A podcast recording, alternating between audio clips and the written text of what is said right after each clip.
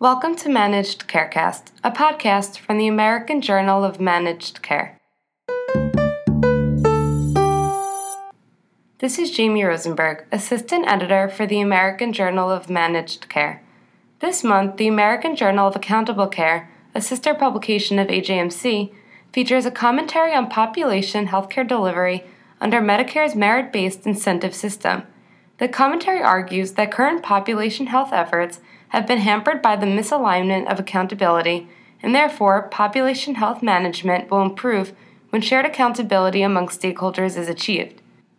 Throughout the commentary, the authors offer recommendations for realigning accountability, which they say currently relies too much on the single physician, who oftentimes is held accountable for things out of their control. During this podcast, we speak with Dr. Adam Wilk, one of the authors of the commentary.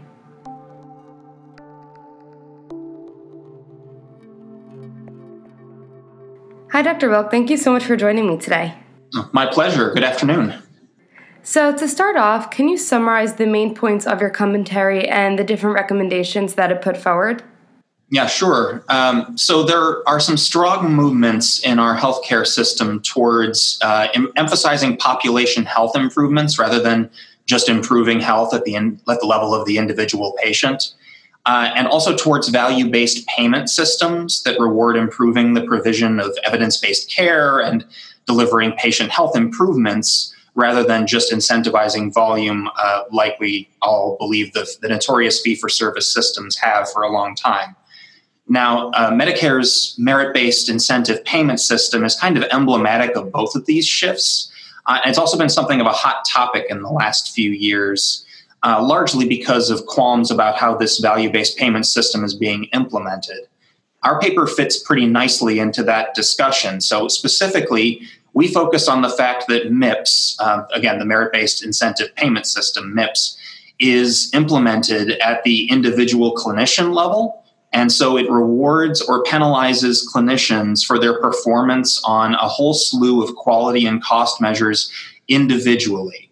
Um, now, given the many system and community level factors that can affect a large number of these outcomes, our paper argues that it can be hard to achieve real improvements in population health, especially quickly uh, or as quickly as we would like, when the individual clinician can only do so much to improve the measures they're being held accountable for.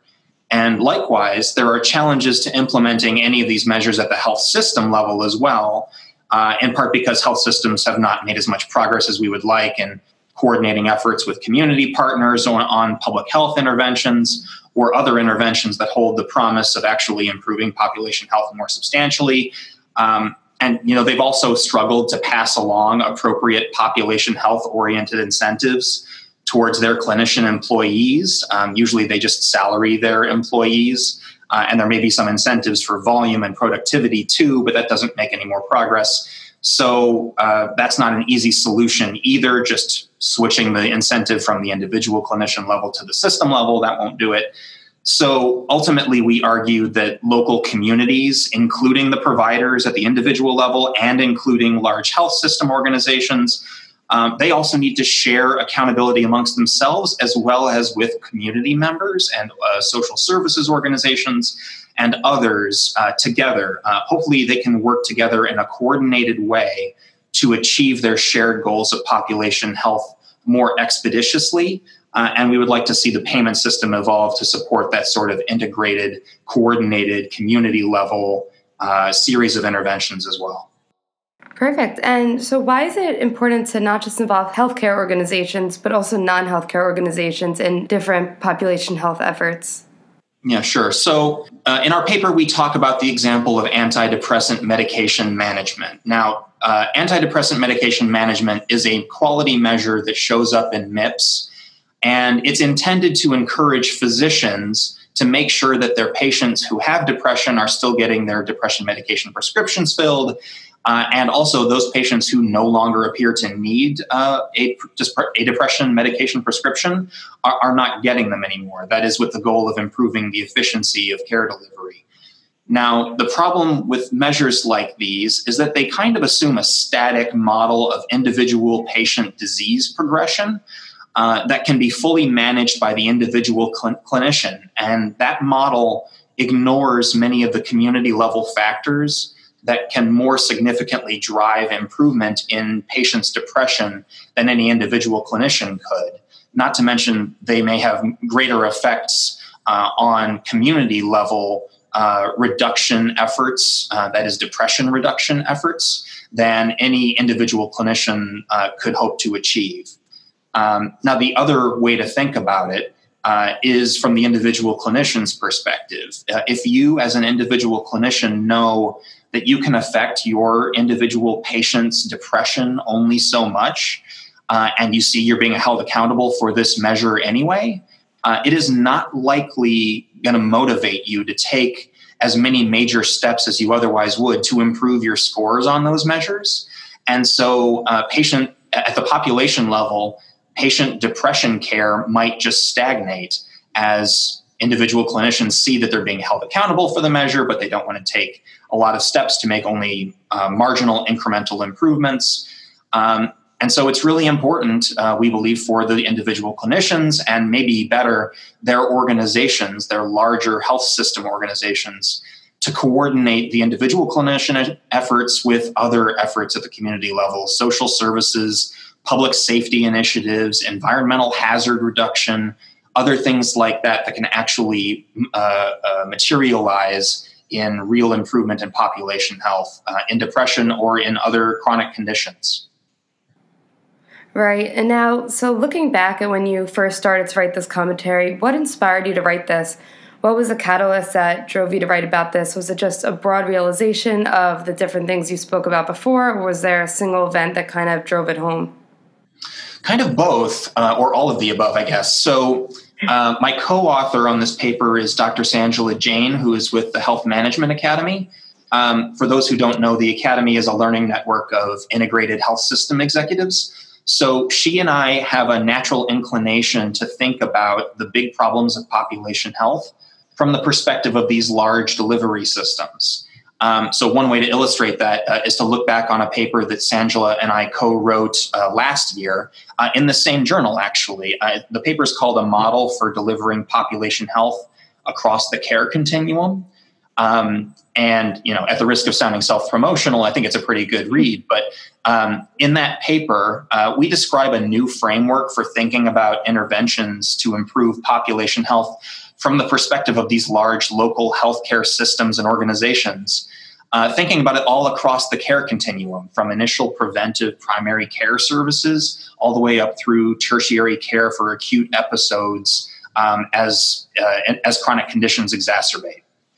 But as we were working on that framework, it became pretty clear to us that the mix of actors involved at each step of the care continuum it differed uh, who, who was actually involved in designing the intervention may be different from who was strategizing uh, or allocating resources, uh, and then who, of course, actually implements these population health improvements. All of those actors will be different, and then all of these these mixes of factors might be different uh, across um, across interventions. And so, uh, this whole question of who's really responsible for realizing improvements in population health for any given measure or intervention is really tough to pin down.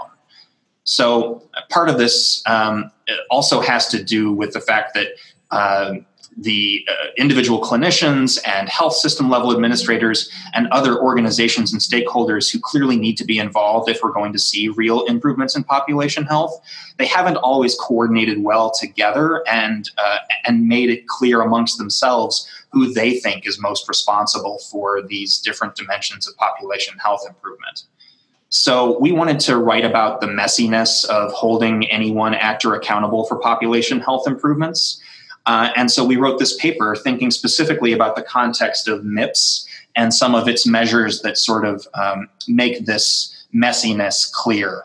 Um, and that was the paper. Perfect. And so, what do you envision a culture of shared accountability would look, would look like in practice? In a perfect world, how would this work? So, there are some communities across the country where some conversations are happening now between health system leaders and local leaders representing other organizations, social services organizations, uh, public health agencies, and other organizations like that who are engaged in those sorts of interventions that we think have the greatest promise for delivering real improvements in population health. Um, those communities um, have been highlighted in some papers to date. So, if you do a bit of research on accountable care communities uh, or other like search terms, you'll be able to find some of them. And I think in many of those places, they they offer us a model for how shared accountability could look in many other communities across the country. Um, they ha- have regular meetings to discuss high priority population health needs uh, and coordinate their actions across uh, the variety of interventions they choose to prioritize to improve population health. Um, but uh, those uh, those models work in some communities, and certainly they didn't crop up randomly. So, if you're going to extrapolate from those communities, I, I, think it might be helpful to think beyond what those accountable care communities have achieved to date and think about some other ways, perhaps at the national level, to foster that sort of coordination. Uh, and so, one, one recommendation we offer in the paper to think about um, as one representation of that sort of uh, fostering uh, would be a requirement that some of these healthcare organizations um, include representation from these population health focused organizations on their boards or on their steering committees somehow uh, require that these organizations get together on a more formal basis more often to coordinate their efforts. Um, how that actually materializes in uh, payment for the individual clinician um, all we really have to say in the paper is that the MIPS payment system probably lays too much accountability at the foot of the individual clinician. Um, and it, will it, be certainly difficult to uh, envision a revision to that system uh, that goes beyond what MIPS does. Um, setting up MIPS in the first place was something of a major achievement in and of itself. Um, but we do think that if individual clinicians have greater support regularly from their institutional leaders, and they're able to coordinate uh, in terms of setting up the right incentives for individual clinicians, um, not just salary or vol- volume based incentives, uh, and also uh, if the uh, institutional leadership does a good job of allocating resources to support individual clinicians as they implement uh, population health inter- interventions at the individual level, uh, then I think we're going to start to see more significant progress. So, what would be some barriers or challenges to achieving the alignment discussed in your commentary? Sure. So, I was talking earlier about the MIPS payment system and the difficulties of, uh, of reforming that payment system. There, of course, there are always going to be challenges when payment is at stake. Someone's livelihood is involved there, and so some um, entrenched uh, interests will always fight for the established system because uh, you know they've are, they've set up their delivery systems, for example, to uh, to reap the rewards of the system as it was laid out. Uh, and then if the system changes, of course, that will require more uh, reorientation and change of that sort of nature is very very hard to achieve. Um, the uh, there are certainly major challenges. Um, to initiating conversations and sustaining conversations too at the leadership level between health systems and the local health authorities and social services organizations, given that historically medical care providers have not thought about care at the population level the way those other organizations have. And so you'd have to anticipate that there will be some challenges um, as health systems reorient towards the population health perspective and as the social services leaders and public health leaders um, uh, come to appreciate the perspective of the medical care system too. Um, neither one uh, neither one has a complete perspective, but integrating the two will be a challenge on both sides. Um, those have to be some of the major challenges. Uh, and um, we started having conversations with uh, leaders in some communities about some of the other um, reasons for concern about uh, shared accountability in some communities. One good example um, is that in, in communities like Atlanta, uh, where I live and work, um, the population turns over an awful lot. Um, something like uh, 30% of the population that's here today won't be here in five years. So, if health systems are working with local public health agencies to make these long term investments in, pub, in population health, you can imagine that some health systems would look at the return on investment for those sorts of uh, interventions and see not much return there, given that so much of the benefit for those initiatives will accrue to people who are not going to be Atlantans anymore. Um, so, those sorts of um, major questions will definitely uh, influence some of the thinking about uh, how to prioritize population health interventions, uh, and uh, and it'll certainly uh, give some some health systems pause before deciding to spend a lot of time working with those local community organizations to improve population health for the long term. And now, looking forward, what should give us hope that one day in the future we'll actually see this culture of shared accountability that your paper envisions, despite some of these barriers and challenges? What's kind of the glimmer of hope that one day we will get there? So, I mentioned the accountable care communities earlier. Um, they this is an initiative uh, undertaken by Medicare to support something of an extension of the accountable care organizations that most of us have become familiar with over the last eight or nine years. Um, and these communities seem to show pretty dramatic improvements uh, in effective care delivery that I think, um, when all the evaluation data come in, uh, will will show some improvement in population health. Um, I think the data that have come in so far are more interim results and qualitative, uh, but the results are promising so far. Um, I think there's also a, a, a high level of um, conversation going on uh, about these sorts of initiatives and efforts. I know my colleague, um, Sanjula Jain at the Academy, um, has uh, shared with me some recent conversations she's been having with a lot of the leadership of the health systems she regularly communicates with. They are actively thinking about this issue and finding ways to measure population health in a more effective uh, way that can speak more directly to what they can achieve as a health system. Uh, and they're also looking for uh, better evidence about ways to um, uh, initiate and sustain relationships with those community partners, public health agencies, public safety agencies, and the like. Um, between all of those efforts and the, the amount of thought that's being put into shared accountability or what we call shared, shared accountability, uh, and other measures of that, accountable care, communities, or the like. Um, all of that gives me hope that we're moving in the right direction. Um, one of the main points we make in the paper is that population health improvement has been slow going. Uh, and I'm inclined to believe that this shift towards the culture of shared culture of shared accountability um, will also be slow going at the at the nation level. Um, so if you were to measure things at the nation level, things would look like they were moving slowly. But if you look within individual communities, I hold out hope that uh, leaders uh, will materialize in many of these local healthcare systems who will enact or be uh, catalysts for change at the local level. And then those changes will, will, will show up fairly rapidly within those communities. So uh, we'll see lights turning on all across the country before eventually the country looks luminous. Great. Well, that's definitely a nice positive note to end on.